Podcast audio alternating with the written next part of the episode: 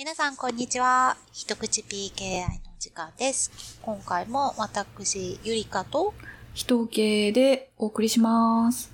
よろしくお願いしまよす。ろしくお願いします。ということで、今回は3回目になりました。3回続いて、拍手。拍手。ありがとうございます。あのーありがとうございます。ごご、ご好評いただきまして、大変嬉しく思っております。ありがとうございます。ありがとうございます。こんな感じのに、皆さんね、いいコメントをいただいたりとかして、すごい嬉しかったです。そうですね。あと、あれなんですよ。新しいアートワークを作っていただいて、そうなんですよ。そうなんですよ。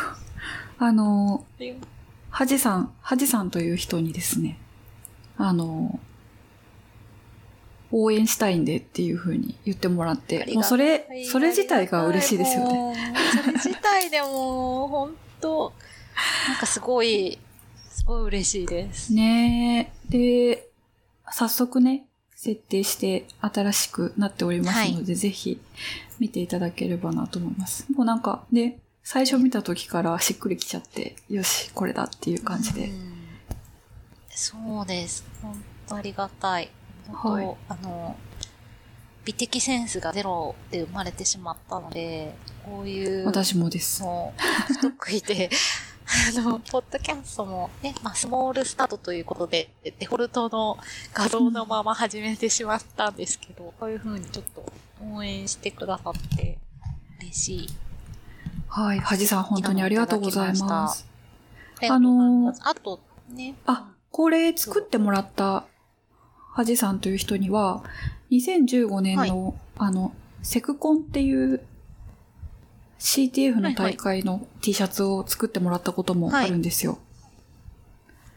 あ、なので、そうなんですね。すごい。はい。再びお世話になってしまいます。ありがとうございます。ありがとうございました。はい。あとあれですね。あと、うん。セキュリティのあれうん。そうなんですよ。でも紹介していただきまして。そうなんですよ。えっ、と、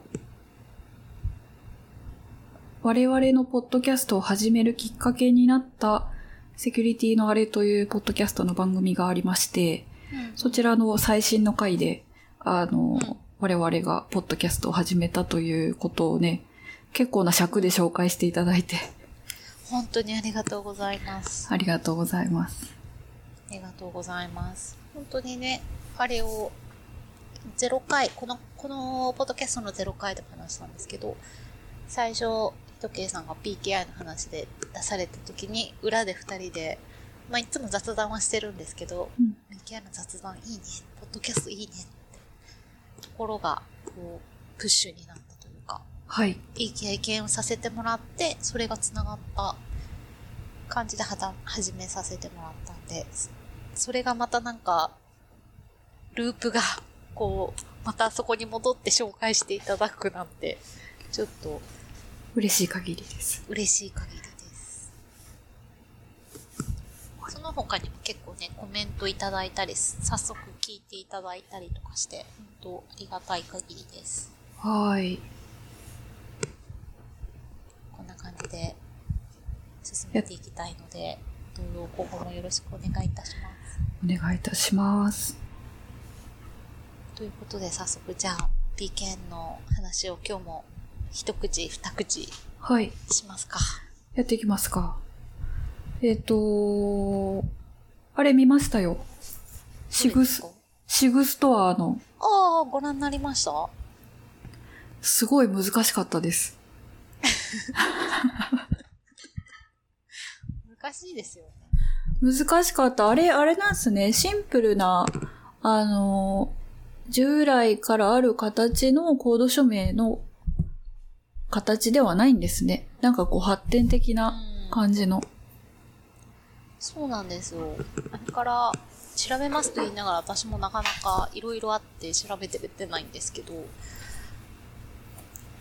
うんと、今現在使われているコード署名のやり方っていうのは、そのコード署名をする母体となる誰かに、例えば1年とかの証明書を発行して、で、その証明書を使って、えー、コード署名をそのバイナリに対してつけて、で、そのバイナリを実行するときに OS がその署名の有効性確認するみたいな仕組みだと思うんですけど、この先日紹介していただいたシグストアっていうのがやろうとしてるのは、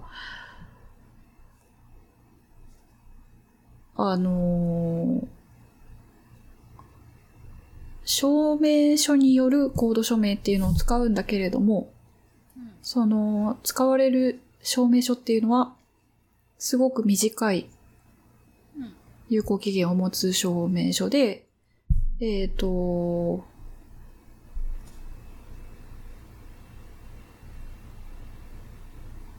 OpenID のアカウントと、えー、既存のその PKI による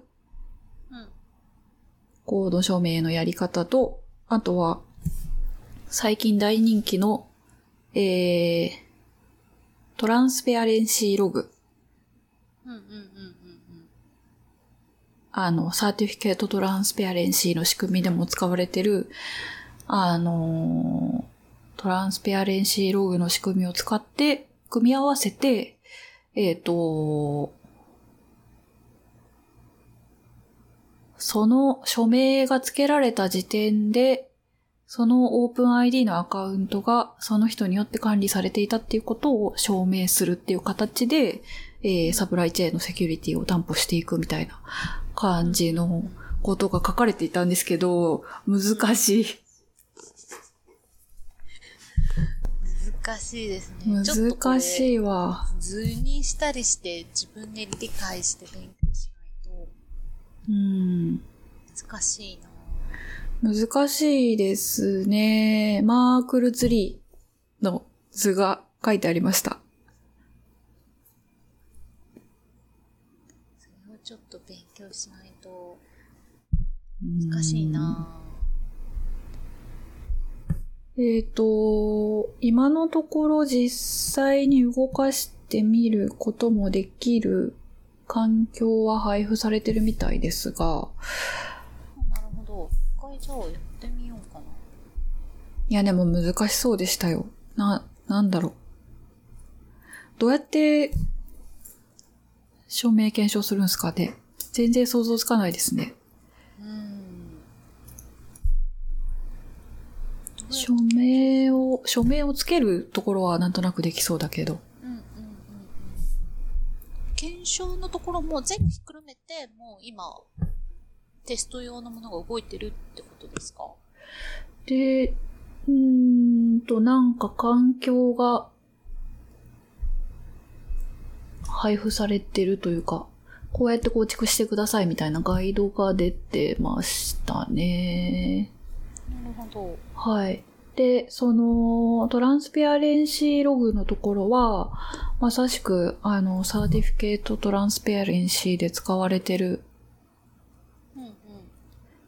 えっ、ー、と、Google の Trillian、Trillian っていう実装が使われてるみたいな感じのことが書いてありました。なるほど。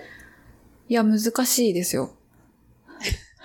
でもこれちょっとでも、一回やってみないとなんかちょっと理解できなさそうだな。やってみよう。うん。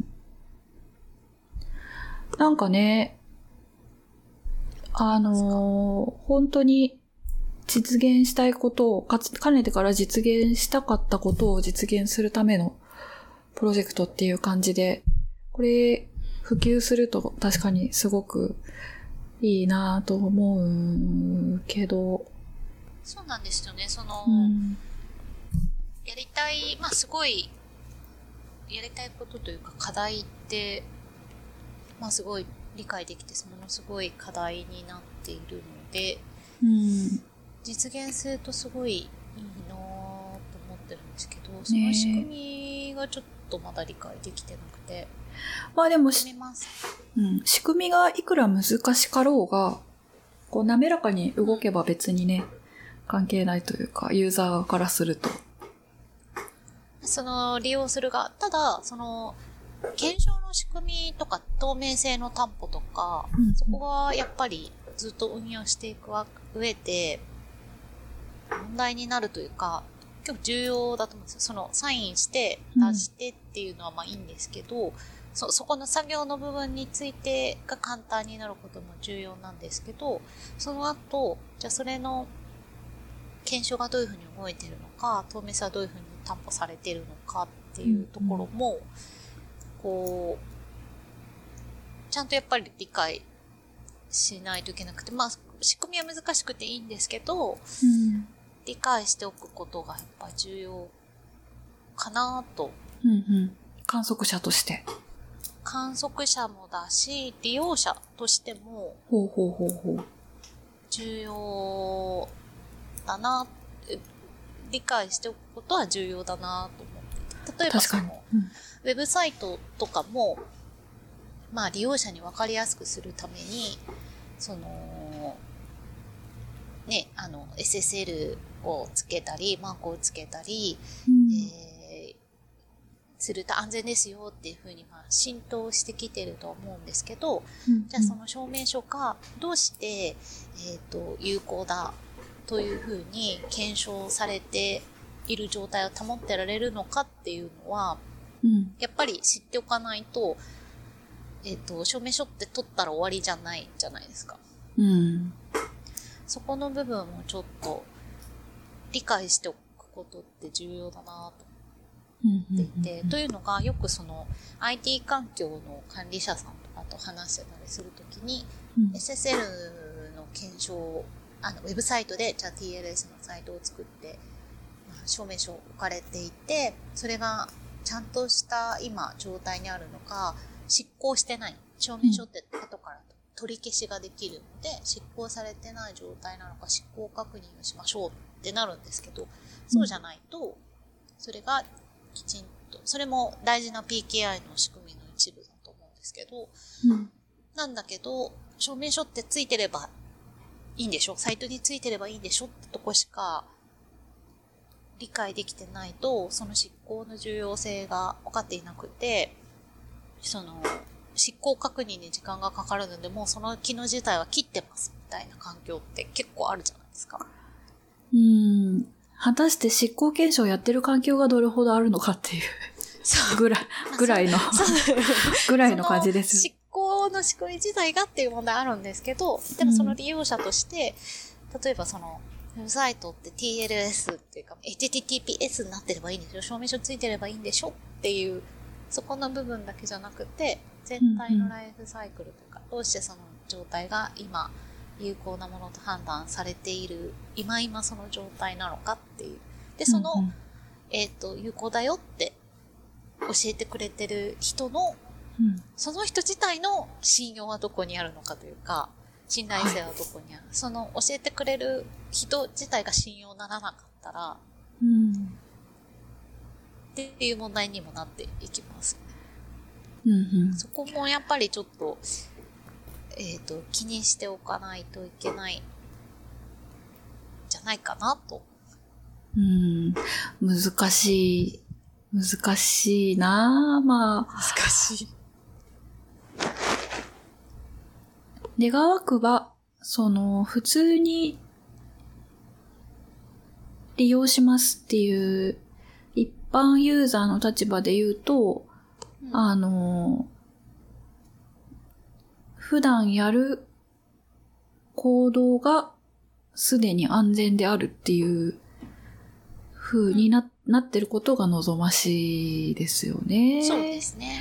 なんか、うん、そういう意味では、その、シグストアのプロジェクトって、コード署名を特に OSS のものにつけて、うん、安全にやるっていう最初のその作業量の部分で、ものすごく、やるが、その利用者側に、あの、うんと、コードを作ってる側にとって、作業量が多すぎてメリットも見えなさすぎて。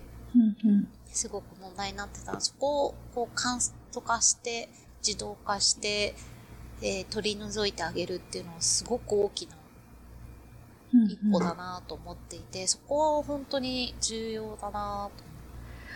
うん。なんかその、現状、あれですよね、コード署名ってなかなか抜け出せなかった、その、うん、課題というか、ウィークポイントというか、やっぱり、あの、個人に対してコード署名証明書を発行してもらうっていうのがなかなか大変だっていうのが一つ。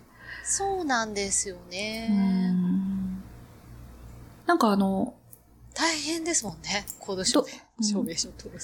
どこかの認証局、あれデジサートだったかな？デジサートは、あの、マイクロソフト MVP の方には、個人用の証明書発行してますみたいな記事ちょっと見かけましたね。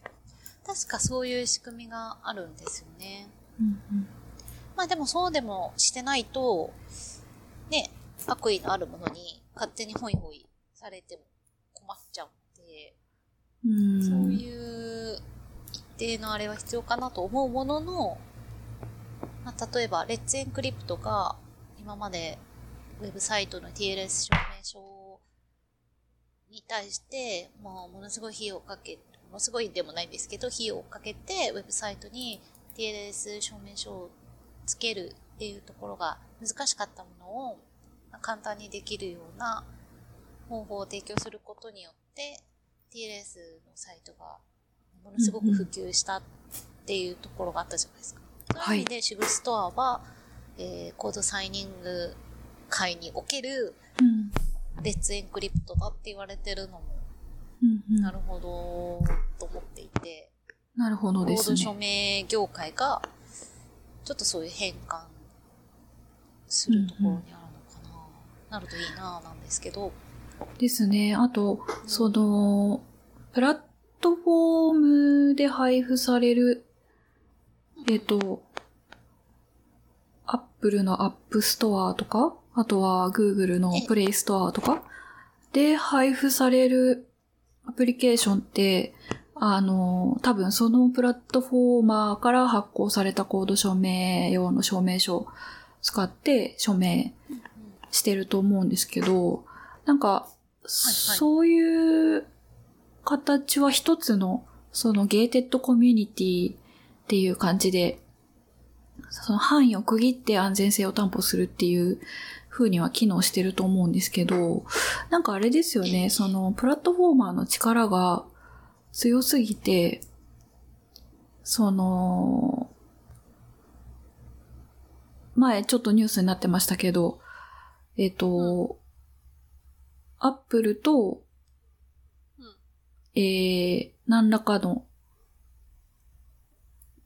なんて言うんですかね、交渉をしてる立場の人、なんか、あの、あれですよね、ゲームの開発してる会社が、その、うん、30%のアップルに対する手数料、うん。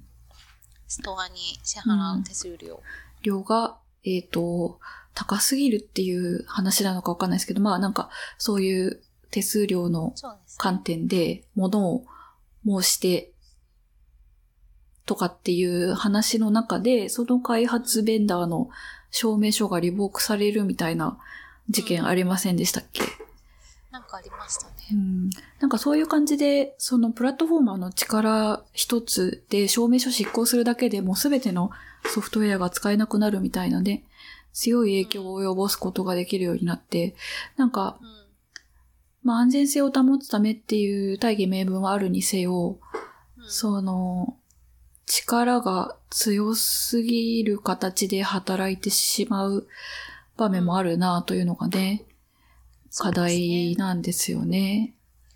プラットフォーマーにも、その、まあそういう仕組みを、プラットフォームとしての仕組みを提供しているところに、うん、透明性があるのかっていうところも必要ですよね、プラットフォーマーとして。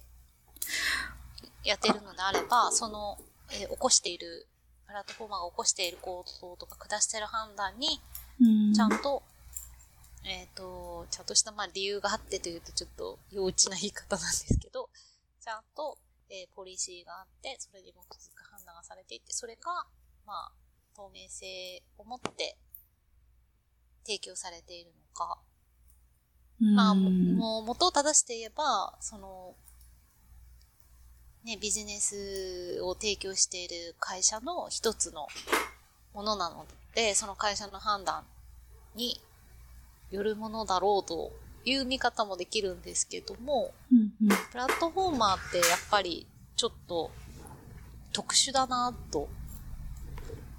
特殊というか、うんやっぱりその自社の利益のためだけに動いてはならない部分もやっぱり大きくあるなと。うん、なかなか難しい。そこは、なん、なんとも言えないというか、でも、ユニバーサルであればあるほど望ましいなと思うので、なんかその、アプリストアっていう形で、その認証されたアプリケーションだけを配布するっていう方法は、あの、一つやり方としてあると思うんですけど、その、ユーザー自身がね、何を信頼して実行するかっていうのを直接決めれる環境もあってほしいなと思う。そうね。うん。なんであれですね、今後期待大ですね。期待大です。でもやっぱり仕組みがちょっと、パッと読んだだけじゃちょっと、拙い力では理解しづらかったので、なんかやっぱでも、ちょっと手を動かしてみようかな。うんうん。難しいな。なんか理論上どんなファイルにも署名できそうですけど、基本は実行可能ファイルっていう感じなんですかね。それっぽいですね。うんうん。うん。ちょっとて。まあでもこういう風に、あれってどうなんだろうっていう、そのメリットデメリット、欠点とかって、みんなで、うんみんなでというか、いろんなところで、ね、詳しくなかろうが、うん。いろいろ見てみて、言って意見を、意見というか議論を形成していくのって大事ですよね。ね、本当に、あのー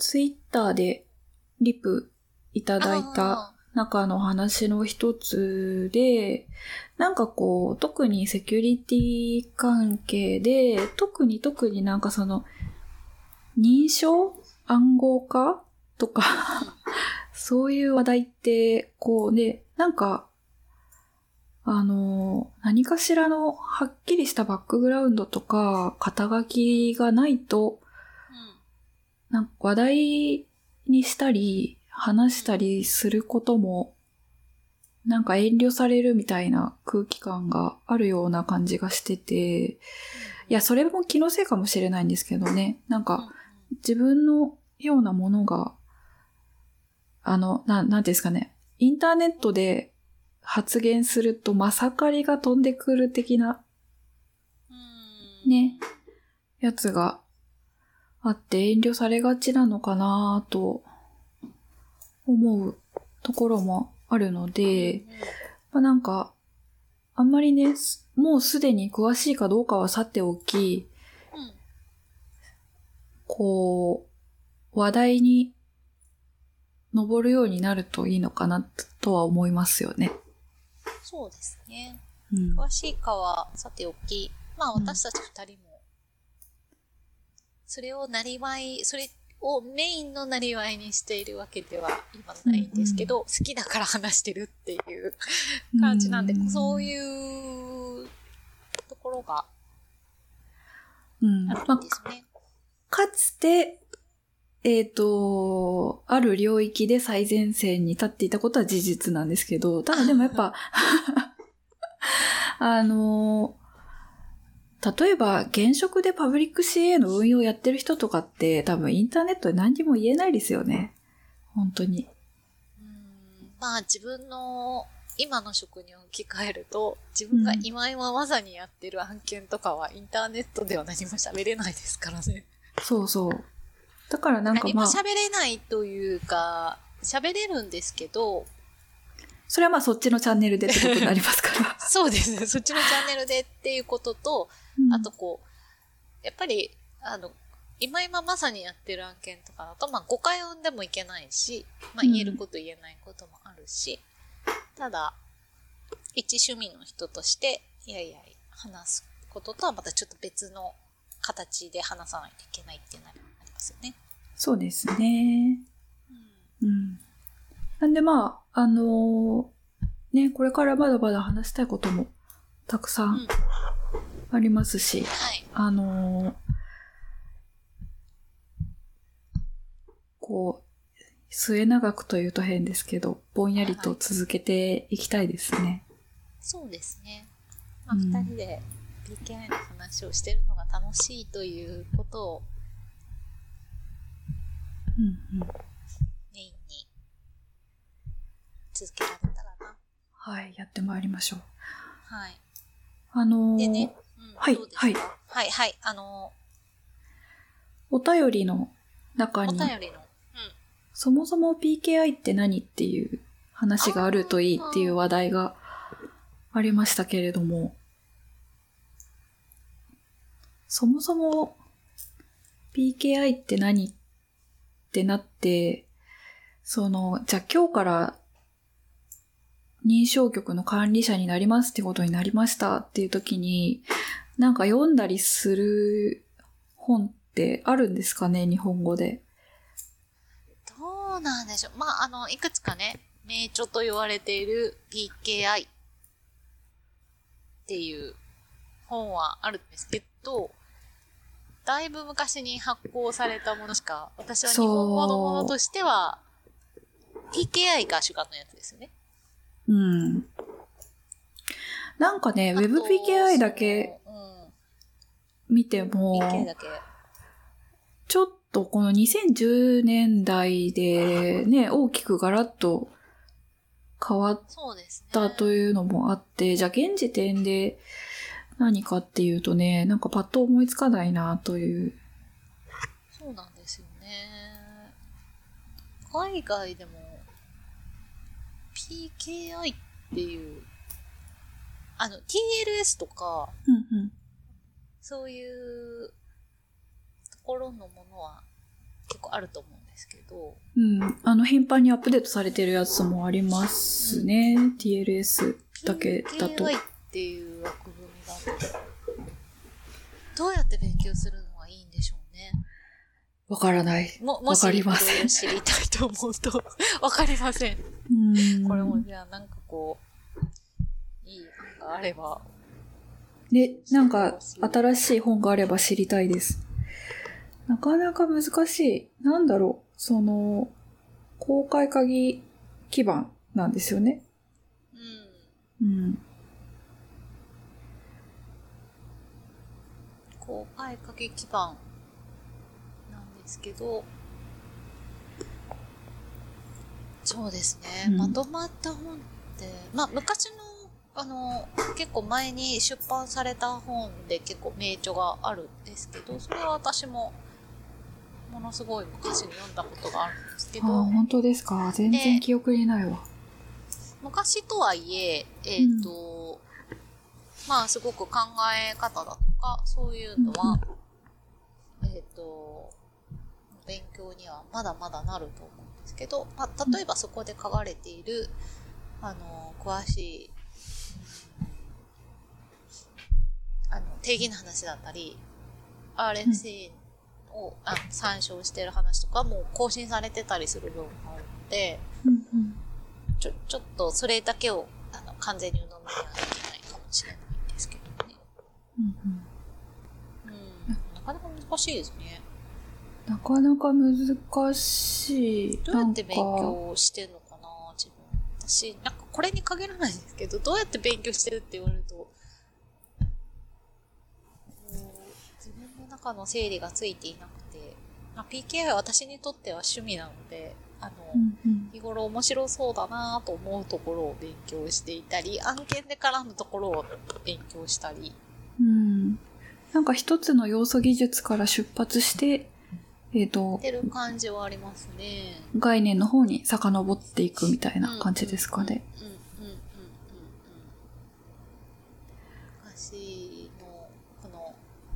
仕事で、まあ、関わってた時に、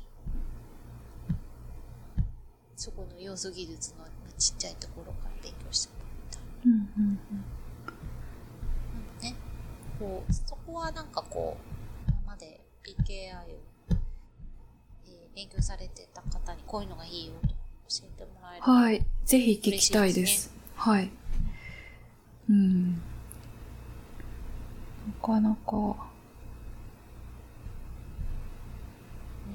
ん、難しいですね。難しいんですよね。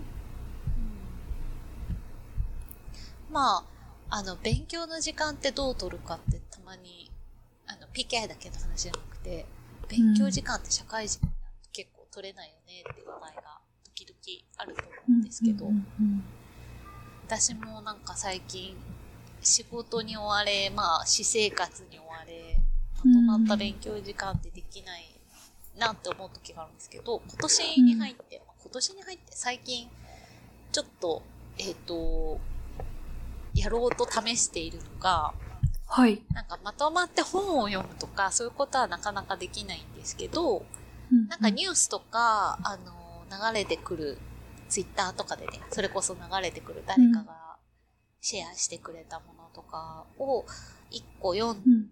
で、それで、なんか、あれ？これなんでなのかな？とか思うことってあるじゃないですか。これってそういえばありまなんですこうなってんだっけとか。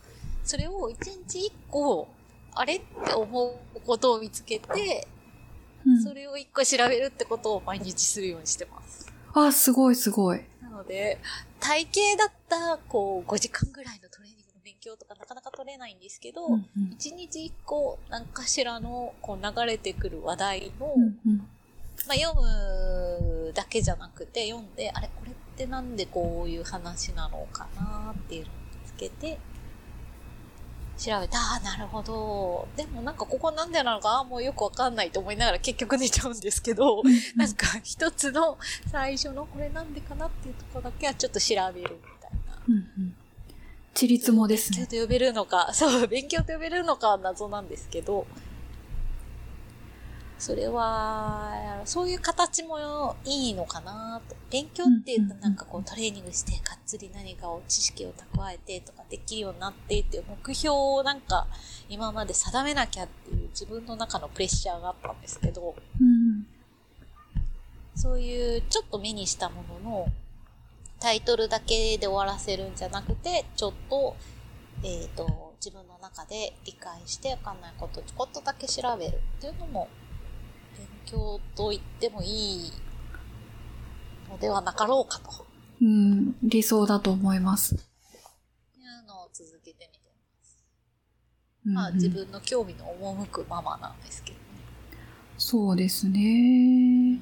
私もあの、言語、言語学習アプリ、すごいみ短い時間だけ毎日やるっていうのをやってます。あの、デュオリンゴっていう、あの、すごく人気がある外国語学習アプリで、もう最低限毎日これだけはやるっていう感じで。外国語って英語ですか？英語と、あとスペイン語。おー、すごいすごい。あの、英語ってもうなんか中学から中途半端にやってきちゃってるんで、うん。今じゃあデュオリンゴを始めましたって、そのデュオリンゴでどれぐらいインプルーブメントしたかわかんないじゃないですか。うんうん なんで、まあ同時にスペイン語も始めて、えっ、なるほどと、それはゼロからのスタートなんで、デュオリンゴの成果が見えるみたいな。スペイン語って英語と、まあ、ちょっと近しい部分もあるし、うん。いいですよね。あれでも、一瞬習ってたんですけどね。おおおお大学の時に第二言語としてはいはい。スペイン語をやってたんですけど、いや、なんだろう。全然、全然習得できないまま終わりました。うん思ったより難しいですね。難しい。まあ、似てるところもあるけど、やっぱね、結構違うなと思ったかな。そうですか。うん。の、挨拶するだけでもなかなか難しいけど、まあ、単語がちょっとずつわかるようになって、なんか、あの、映画とか見てて、ちょっとだけ、あ、この人が何を言ったか分かったみたいな、そのスペイン語の人が出てくるようなやつ。なんでまあやっぱ1日5分の学習でも、いや5分以下かな。本当にあの一瞬で終わるんで。でもやっぱり続けるとそれなりにあるんですかね。でも喋れるようになるかな？どうかな、言語ってちょっと難しいですもんね。私今ね、うん。ロシア語をちょっと勉強してるんですけど、へえ。どうやってですか？ななんかアプリとか？アプリとか、あのね、私、あの、まっとうに勉強するのがちょっと苦手なタイプで、例えば単語を教えましょうとか、はいはい。言語を習うときに、言語を習いましょうっていう主眼のものってこう、ちょっと続かない傾向にありまして、はい。なので、その言語で何かを習うっていう、うん、うん、うん、うん。とか、その言語で使われてる何かをするっていううん、うん。ことを進める方が性に合ってるタイプなんですよ。うん、うん。なので、えっ、と、ロシア語の映画を見てます。全然わかんないけ ロシア、ロシア語の映画って一つも見たことないな。で、なんでロシア語なのかっていうと、私、ロシアの、あの、国の国歌だけは完璧に歌えるんですけど。えー、なんでですか？はい。その昔ね、レッドオクトーバーを追えって、ショーン・コネリーが出てた映画知ってます？あ、全然知らないです。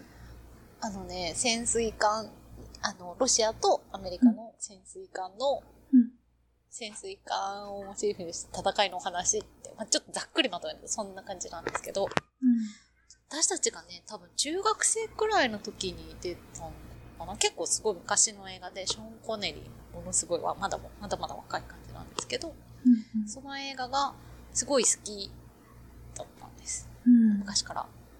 で、それを、えっ、と、それの途中で、ロシア側がこ国歌を歌ったりとか、ロシアのね、歌を歌ったりするところとかがあって、それをあまりにも見すぎて、それを歌えて、へえ、すごないんか。その歌をいろいろ覚え、覚えてしまって、それだけ歌えるんですよ。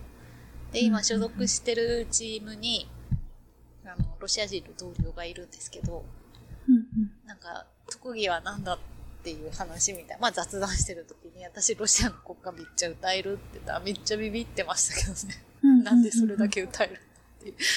それはその人に教えてもらったりとか、その人と喋るときは、ロシア語でちょっと喋ろうと試みて、うんうん。全然会話にならないんですけど、とかね。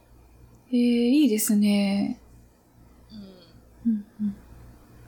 そう。ロシア語をね、ちょっとや、ちょっとやってます。なんですけど、その、ロシアの、えーものを見たり、うん。料理のレシピを見たり、うんうん。料理のレシピすごい良くて、うん。私英語もね、そういう感じで習得したんですけど、ほうほうほうほう。あのー何かを、その言語を自分が、まあイメージが湧きやすいというか、料理とかもうん結構、やってること大体わかるじゃないですか。混ぜるとか。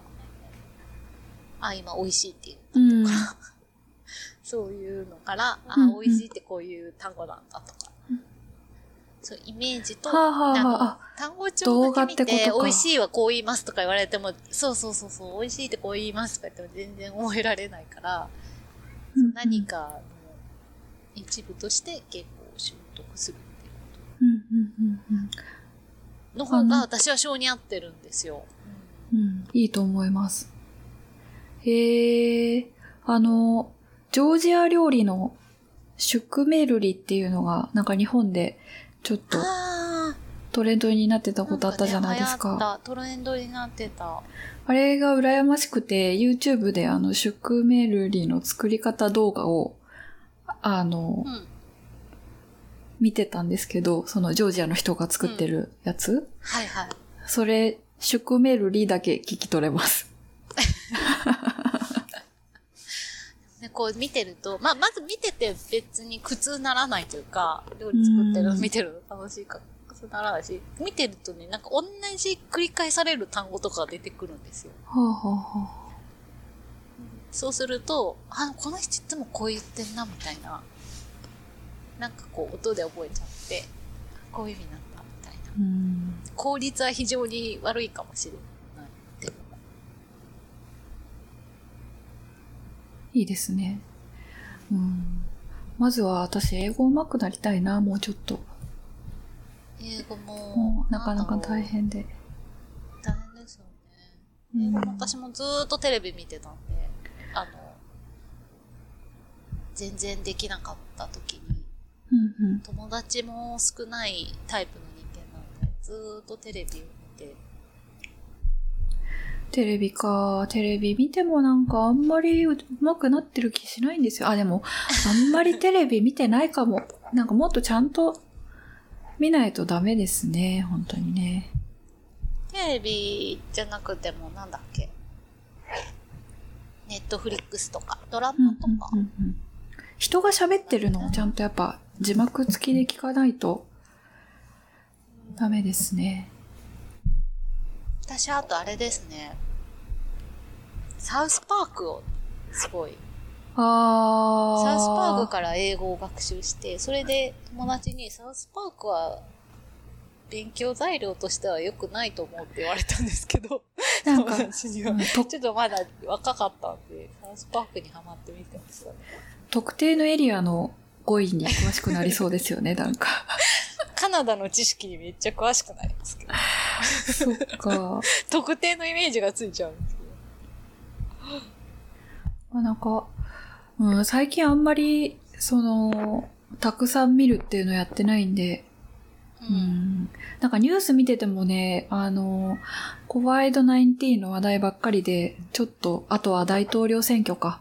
ちょっとなんか、もうお腹いっぱいだなっていう感じにちょっとなっちゃって、でニュースとかも全然見なくなっちゃったんで、ちょっとね、もうちょっとやっていきたいと思います。そうですね。うん。なんかすごく滑らかに雑談パートに入りましたね。それはとなっちゃいますね。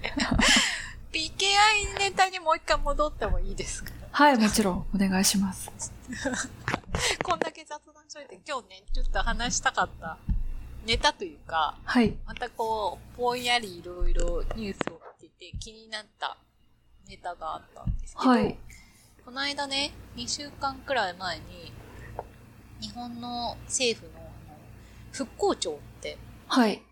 ある、あるんですけど、復興庁のウェブサイトの証明書の有効期限が切れて、はい。TLS 証明書が切れて、うんウェブサイトがまあ正常に見れなくなった。証明書の有効期限切れちゃったんでね。うんうん。TLS サイトが見れなくなったっていう事件とかがあって、また、証明書というと、まあ、有効期限が切れて更新し忘れて、うん。えー接続できなくなるって、まあよくあるうん。話だと思うんですけど、まあそれが起きてたんですね。で、やっぱり証明書を使ってると、まあさっきの執行処理の話もあるんですけど、証明期限切れて更新し忘れてサービスがダウンしちゃうって、やっぱ定期的にあるなぁうん。うん。うん思っていて、で、じゃあそれが、その、まあ、なんて言うんだろう。どの、どの会社とかシステムでも結構やっぱり頻繁に、まあ大規模なインシデントとかなんでね、皆さん記憶にあるかもしれないんですけど、よくあるなぁとうん。思う、大きなね、会社でも、例えばマイクロソフトとかでも、去年の今頃かな、チームズの、えっと、証明書の更新し忘れでサービスダウンしたりとか、おかのー。Google さんも先月、Google ボイスだったかななんかあの、ボイスシステムの方で証明書の有効期限切れで更新し忘れてサービスが一時ダウンみたいな。やっぱり、あのーどこでも結構やっぱり証明書の期限切れによりサービスダウンって定期的に起きてるなぁとうん。やっぱその鍵更新がそうそうね、そう。負担ですよね、本当そう。で、まあ、書き自体を更新するか、まあ、証明書有効期限って絶対設定されてるので、うん。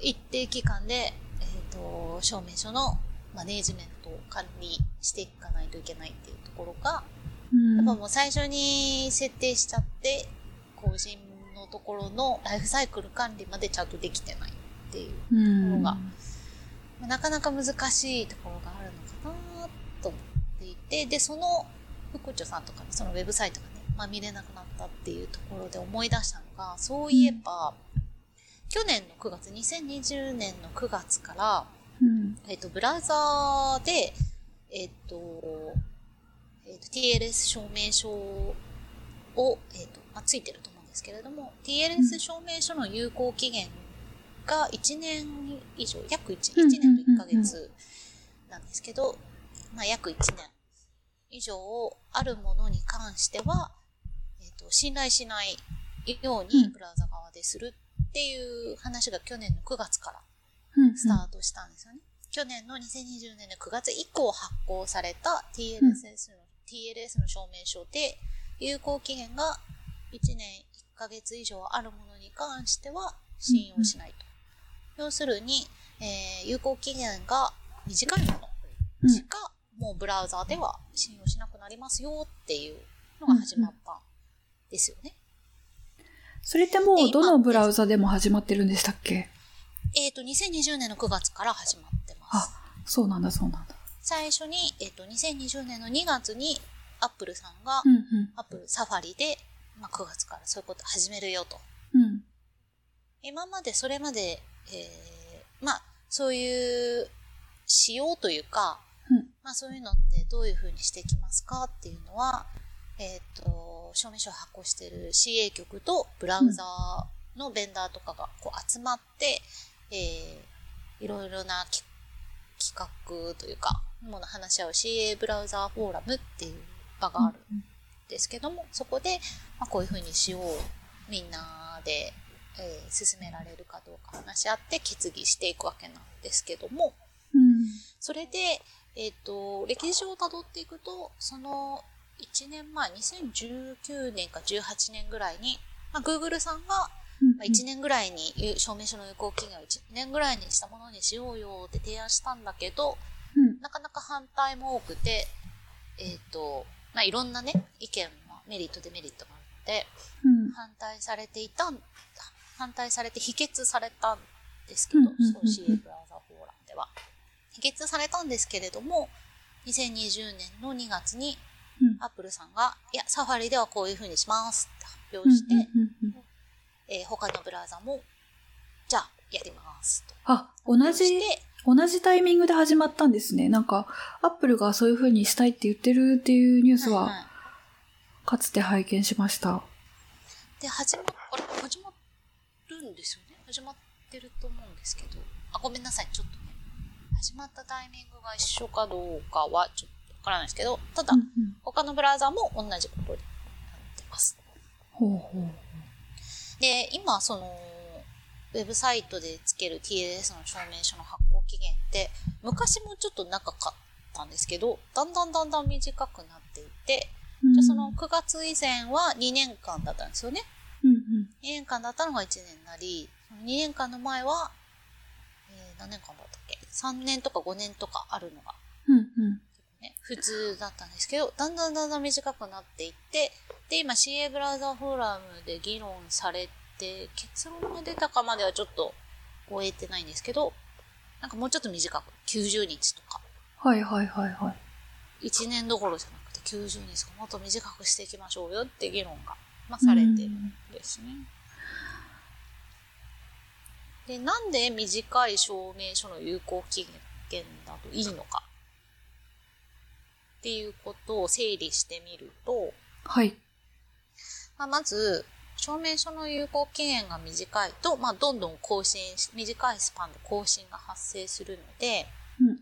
その元の証明書で、えっ、と、例えば弱いアルゴリズムが、もう脆弱になって期待化したっていうふうに言いますけど、弱い、えっ、と、アルゴリズムとか鍵帳が使われていると、まあ、より新しくて、今の脅威に耐えうるものに変えていけるので、それが5年とか有効期限があると、なかなかね、途中で切り替わりができないので、まあ、短いスパンである方が、そういうものを排除して、どんどんどんどん健全な PKI 環境になっていくってメリットもありますし、うん。あとは、えっ、と、証明書の有効期間が短いと、有効期間内でもしその証明書を取りやめようと思ったら執行っていう処理をしないといけないんですけど、うんその有効期限が長いと、えっ、と、その期間内に執行する証明書の数もやっぱり増えていくわけじゃないですか。うん。なので、えっ、と、有効期限が短くする方が、その、えっ、と、執行しないといけない証明書の数も減りますし、まあ、何か執行処理ができなかったとしても有効期限の方が短く先に来れば、そのリスクのある期間っていうのがまあ短くなりますよと。執行処理を切ってる環境とかでも、うん。うん。90日でもう有効期限がどうせ切れるんだったら、そのリスクの期間が例えば90日で、ウィンドウを狭められますよと。うん。いうのもありますし、CA 側も、うん、執行させる数が減るというか、期限が有効期限が切れてるものは執行リストに載せなくていいので、執行リストの、うん。昔ながらの執行リストであれば、執行リストの数も減り、リリストに載ってる数も減りますし、うん。うん。確かに。その執行検証すごく負担なんですよね、本当に。うん、そうそうそうそう。うん。っていうのもありますし、あとは、まあ、ウェブサイトについている TLS でいけば、うん例えばね、そのドメインをレジストして買ってオーナーになってる人と、うん。その証、そのウェブサイトで証明書を発行した、えー証明書のオーナーが、もしかすると別のものになるっていう期間が出てくるかもしれない確かに。わけですよね。例えば、その、まあ、とあるウェブサイトを買いました。で、そのウェブサイトの、えー契約期間は1年として買っていて、でも証明書は2年間で発行してもらったとすると、うん。ドメインは1年間で他の人に渡る可能性が出てくるんだけど、その人は2年間有効な証明書を持ち続けることになりますよね。そうす。ると、うんドメインが1年で自分の手元から離れて、例えば私が持ってたドメインがヒトケイさんのところに行ったとして、今ドメインの所有者はヒトケイさんなんだけど、私が2年間有効な証明書を持ってると、うん私が偽のサイトを作って証明書を設定すれば、有効な証明書を設定してることになっちゃうじゃないですか。確かに。っていうこともできちゃうってことも問題うんうんうん。だし、それがしかも、ね、マルチドメインを、えー証明する証明書とかだと、うん。まあ、逆に、ヒトケイさんが、えー新しいドメインの所有者として、ああ、あの証明書は、もうこのドメインは私が持ってるんだな、あの証明書を執行してくれってうんなると、私の証明書を執行できるわけなんですけど、そあの私持ってる証明書がマルチドメインだと、いやいや、そのドメインは手放したんだけど、マルチドメインで他のドメインも入力してるから、証明書執行されるとめっちゃ困る。他のドメインも証明できなくなっちゃうってなっちゃうじゃないですか。確かにそうですね。言われてみれば。まあそういう問題とかもあるので、短い証明書の期間にすることで、まあそういったリスクを、まあ、より狭められる。より小さくできる。ゼロにするっていうのはちょっと難しいと思うんですけど。うん。そうですね。その、うん。なんだろう。一年に一回だったらまだ手作業で更新処理やれるかもしれないけど、あの、90日だったらちょっともう自動化しないとあれですね。そうということは、あの認証局の方も自動化に対応するそう。ような感じにもうなってるんですかね。今その、見てみると、結構認証局側も、あの、証明書を自動化で、自動化して発行するプロトコルの ACME っていう、うんうん。RFC で定義されているプロトコルものに対応するようになっていて、まあその。ユーザー側もその自動化するプロトコルに対応したクライアントモジュールを入れとけば、うん。別に自分がなんとかかんとか、あの、作り込まなくても、まあできる。まあ、あとクラウドサービスとかで、えっ、あとあ、、そっかそっか。そういうのを作ってる場合には、まあ、例えば、マイクロソフトの Azure とかだと、そういう、まあ、Azure 上で何かそういうウェブサービスを立てた時の、あの、証明書の管理は自動化モジュールがもう入ってるので、うんユーザーさん的にはそんなに、なんていうか、負担なく自動化って設定しとけば、もう、設定できる。ただね、うん。その証明書って多分、ちょっと私、この自動化プロトコルちょっと弱いんですけど、あれってでも、全部のタイプの証明書いけるのかな ?DV だけ？DV、なんかそんな感じしますね。ACME プロトコルって、あの、あれでしたっけ？ Let's Encrypt、あ、そうです、そうです。 Let's Encrypt も、はい。 Let's Encrypt は今90日なんですよね。で、自動でバンバンバンバン更新していって、API でも提供してやっているので、で、多分、確か、確か、えっと、DV だけなんですよね。で、でも EFL って今基本1年かな多分1年なような気がする。まあ短ければ短い方がいいっていうような流れになってね。うん。90日ぐらいがまあバランスいいような気がします。で、まあ、その、90日ぐらいになってくると、90日、89日目で更新するっていうのは、まあ、リスクが高すぎるので、うん。えっ、と、ね、自動、いくら自動化をやっているとはいえ、エラーになったり、うん。まあ、例えば、ものによってはサービス再起動も必要になるかもしれないので、まあ、60日ぐらいで更新です。60、70日ぐらいうん。2、3ヶ月に1回ぐらいのペースで、まあ、サイクル作っていく必要があって、まあ、自動化の、えー、プロトコルを、まあ、活用していく流れが、今年、うん去年9月に、から発行のものに適用されているので、今年9月ぐらいから、どんどん切り替わってくるかな。うん。どんどん更新が始まっていくと思うんですけど、まあ今年そういう意味で、あの、ウェブサイトの TLS 証明書については、えー更新期限が短くなって、どんどんどんどん証明書の自動更新、網が進んでいくのかな、うん。そうするとこういう、ああ、手動で更新し忘れました、みたいなのも、ゼロにはやっぱならないと思うんですけど、自動化しててもエラーになってたことに気づかずに終わっちゃいましたみたいなのがあると思うんですけど、こういうのも、まあ、へ自動化していくと、減っていくような流れに今、うんうん。変わっていくのかな。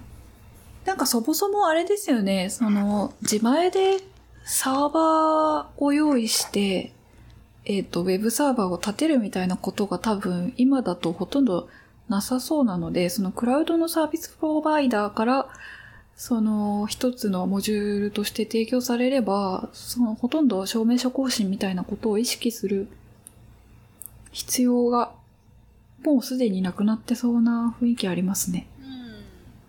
そうですね。うんクラウドベンダー側で、まあか、自動でね、取れるようになってる。ただそれはまあやっぱり DV に限られる。EV ああ、そっかそっか。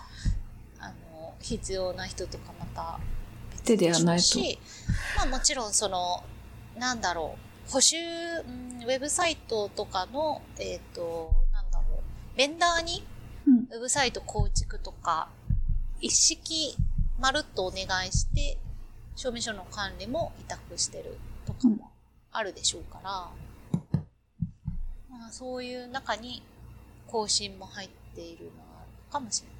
その、えっと、なんていうか、技術的には自動更新を使っていけばっていうのはあると思うんですけど、うんその、ビジネスの形態とか、どういうふうにサイトを運営してるかとかによっては、が自動化できない。例えば1年ずつ更新料を払って、うんえっ、と、なんだろう、予算を取って、決済を取って、それからやらないといけないとかだと、なかなか自動更新はできないっていうところもあるのかもしれないし、うん、でもそれは多分実効支配の方が強いと思うんで、もう、うんこういうやり方が世の中を支配してしまえば、うん。あの、みんなそれをちゃんと使うようになっていくと思います。ちなみにあれか、ACME プロトコルって、うんあれですね、 Automated Certificate Managemenトエンバイロメント。はい。はい。ありがとうございます。語呂合わせなんでしょうけどね。クラスまあでも。うん。非常に名は体を表す。名前でいいと思います。そう。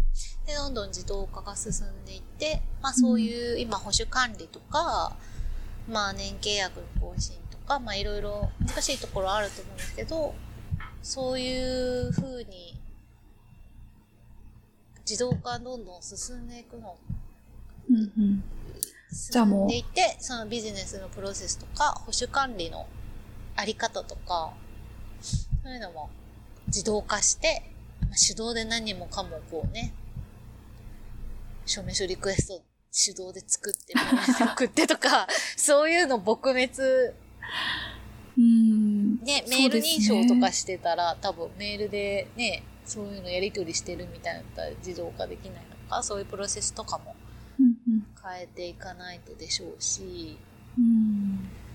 その辺って、もう、あの、今、その、潮目というか、うん1年って、2年が1年になると、だいぶ自動化を考えるようになると思うんですよ。うん。で、証明書局がもう自動化結構対応を熱く始めてるようですし、うんうんなのでそこで結構自動化がこう、作られるようになって、そうなってくると90日とかになっても、まあもう自動化の波に乗ってるんで、いけそうです。そんなにね、社会的インパクトも、いきなり今日から90日に変えますって言われたら、やっぱみんなちょっと困っちゃう環境の方も多いと思うんですけど、なっていくのかなと、こうぼんやり思いまして、そのあたり、その CA 局側としてはどういうふうに考えてるのかとか、まあその、今回ね、アップルさんの2月の発表で、1年に5億増ってなったわけなんですけど、うんその前の年に Google さんが CA ブラウザフォーラム提案した時は否決されたのかな？うん確か。だからその時の、ね、うん議論どうだったのかなとか、やっぱり懸念点とかもあったと思うんですけど、あの、珍しいものになるかもしれないですね。その、有効期限が切れていますっていう事象が。そう、うん。なっていくと、まあ、この話はそのね、ウェブサイトとか、うん。えっとウェブの、えっと証明書の話なので、TLS の証明書なので、うん。まあ、他にもいっぱい、ね、PK 使われているので、そういうのはちょっと別ですし、あと、あの、なんでしょう。よくね、社内環境とかで自前の CA を Windows サーバーとかで、例えばね、うん。CA サービス立てて、社内の環境、AD の環境には証明書を配ってるとか、うん。そういう自社 CA のあれとかには今回のは関係ない。うんうん。ルートを、えっと自分で追加してる、ルート CA の証明書を自分で信頼してるところとかにはアプライされないので、うん。とかには影響なくて、そのパブリックのウェブの、えー PKI のところに影響する話ではあるんですけど、うんだんだんだんだんそういう証明書とか自動化して運用もこういうパブリックのウェブサイトの証明書が切れて繋がりませんみたいなのが出るといいですし、あと、ね、ドメインの後から別の人に取られて証明書の有効期限がっていうそういう問題も解消する方向に行くといいなですし、えっと、うん。弱いアルゴリズムがずっと残ったままに何年もなるっていうのも減るといいなですし、うんうん。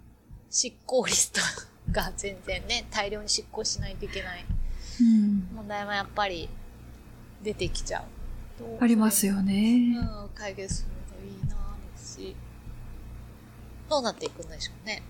うんどういうふうに今年動いていくのかな。なんかもう全然私の気持ちとしては3 90日でいいじゃんっていう気持ちになっちゃってますね。うん。うん。90日いい有効期限ね。な。うん。短ければ短いほどいいじゃん、みたいな。でもそうすると今度はね、発行する方のトラフィック、トラフィックというか、発行する方の処処理量が増えちゃうんで、うん。まあやっぱ、90日ぐらいかな、っていう感じがね、ありますね。そうですね。まあ、あとはやっぱり、あのー手動がメインになってる、えっ、と、運用者の方もやっぱまだまだ多いと思うので、うんうん。いろんなね、あの、IT 関連の作業結構手動、自動化できてないところってうん。多いと思うんです。で、自動化していくと、まあ、ミスもね、人的ミスもね、だいぶ防げますし、うんうんえー、短ければね、かなと思うんですけど、切り替え、結構ね、私、統計全然ないんですけど、結構やっぱ手動でやってますっていうのを結構耳にするんで、えっ、と、早く切り替えが進むといいなっていうね。これから証明書って IoT とかも増えていったりすると、うん。ね、そういうエンドポイントに証明書いっぱい配布しないといけないので、まあそういうところはもう自動化されてると思うんですけど、うんうん。まあ、大量に管理するようになると、手動でなんかやってられませんからね。そうですね。なかなか、クライアントとかエンドポイントに対して大量に証明書を発行して管理するっていうのはまた、あの、WebPK とは TLS で使うやつとはまた違う苦労が、違う、ね。はいありますけどね。またそれも今度話しましょうか。そうですね。今回はそのウェブはい。サイトの PKI ということで、そういう動きもあるのかなと。はい。それをね、ちょっとあの有効期限、そのサイトの段を見たんですけど、うんうんこれ WebPK じゃないですけど、今ね、3月で日本って e-tax のシーズン。e-tax のシーズンって確定申告のシーズンじゃないですか。はいはい。で、私 e-tax でマイナンバーカードでやってるんですけど、はい。マイナンバーカードの中に入ってる署名証明書の有効期限がですね、はい。5年なんですよ。お長い。おで、2016年にマイナンバーカードが、はい。あ、署名証明書なのね。はいはいはい、そういうことか。なので、今ね、続々と皆さん、署名証明書の有効期限が切れて、うん。で、マイナンバーカードの期限自体、そのカードに書いてある有効期限はうん10年なんですよ。ほう。なんですけど、中に入ってる署名用の証明書の期限は5年なんですよ。はいはいはい。だからね、こう、お、切れてるってなんですよ。え、これ10年じゃないですっていう。直感と異なるってことですね。直感と、まあその説明がね、証明書は5年ですよって一応受け取りの時に説明はあるんですけど、うん。じゃあ、鍵更新。なんていうか10年だと思ってるんで、そうそう、鍵更新行かないといけない。し市役所に行かないといけないんですよ。うんうん。あの、市役所に秘密鍵生成装置が置いてあるの見たことあります。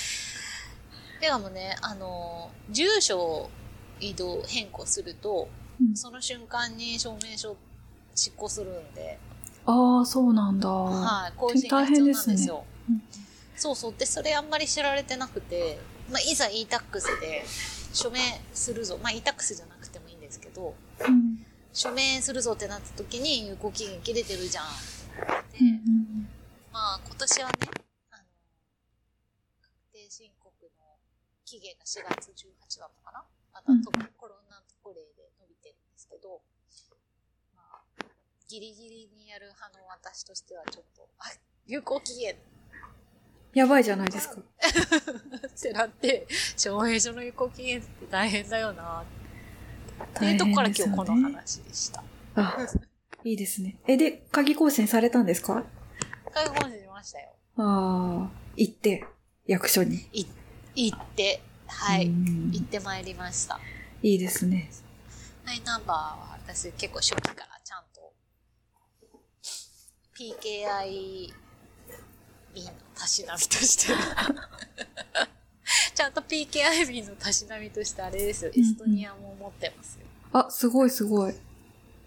ちゃんと取りに来ましたよ、エストニアの大使館。すごいですね。あ、エストニアの大使館で鍵生成するんですか？えっ、ー、と、カード受け取ります。あ、いや、あの、マイナンバーじゃないですよ。あ、えっと、エストニアの市民証明書？そうそう。いいレジデンシ。ーをちゃんといただきまして、デジタル ID を発行して、持ってます。いいですね。面白いです。今度、今度見せてください。あ、いいですよ。ちゃんとね、いただきました。いただきましたっていうか、いつ取ったのかな？ずいぶん前ですけど、うんうんまあ、その、どういう仕組みになってんのかなとか、ちょっと興味ありまして、ずいぶん前に取って、あ、こうなってんだなとか、はい。日本のマイナンバー持ってますし、家族全員ちゃんと取りましたし。えらい。私持ってないです、カード。あれでも、日本に在住しなければ持ってなくていいんですか？えっ、と、番号が発行された時点では日本にいたんで、一応番号自体は持ってるんですけど、でもその通知カードっていうのしか持ってなくて、えっ、と、マイナンバーカードっていう、その署名用証明書がついてるカードは作らなかったんですよね。なるほど。あの、役所に行ったり手続きしたりというのがすごく苦手でして、あー、わかります。でも、取りに行くの一回だけだった。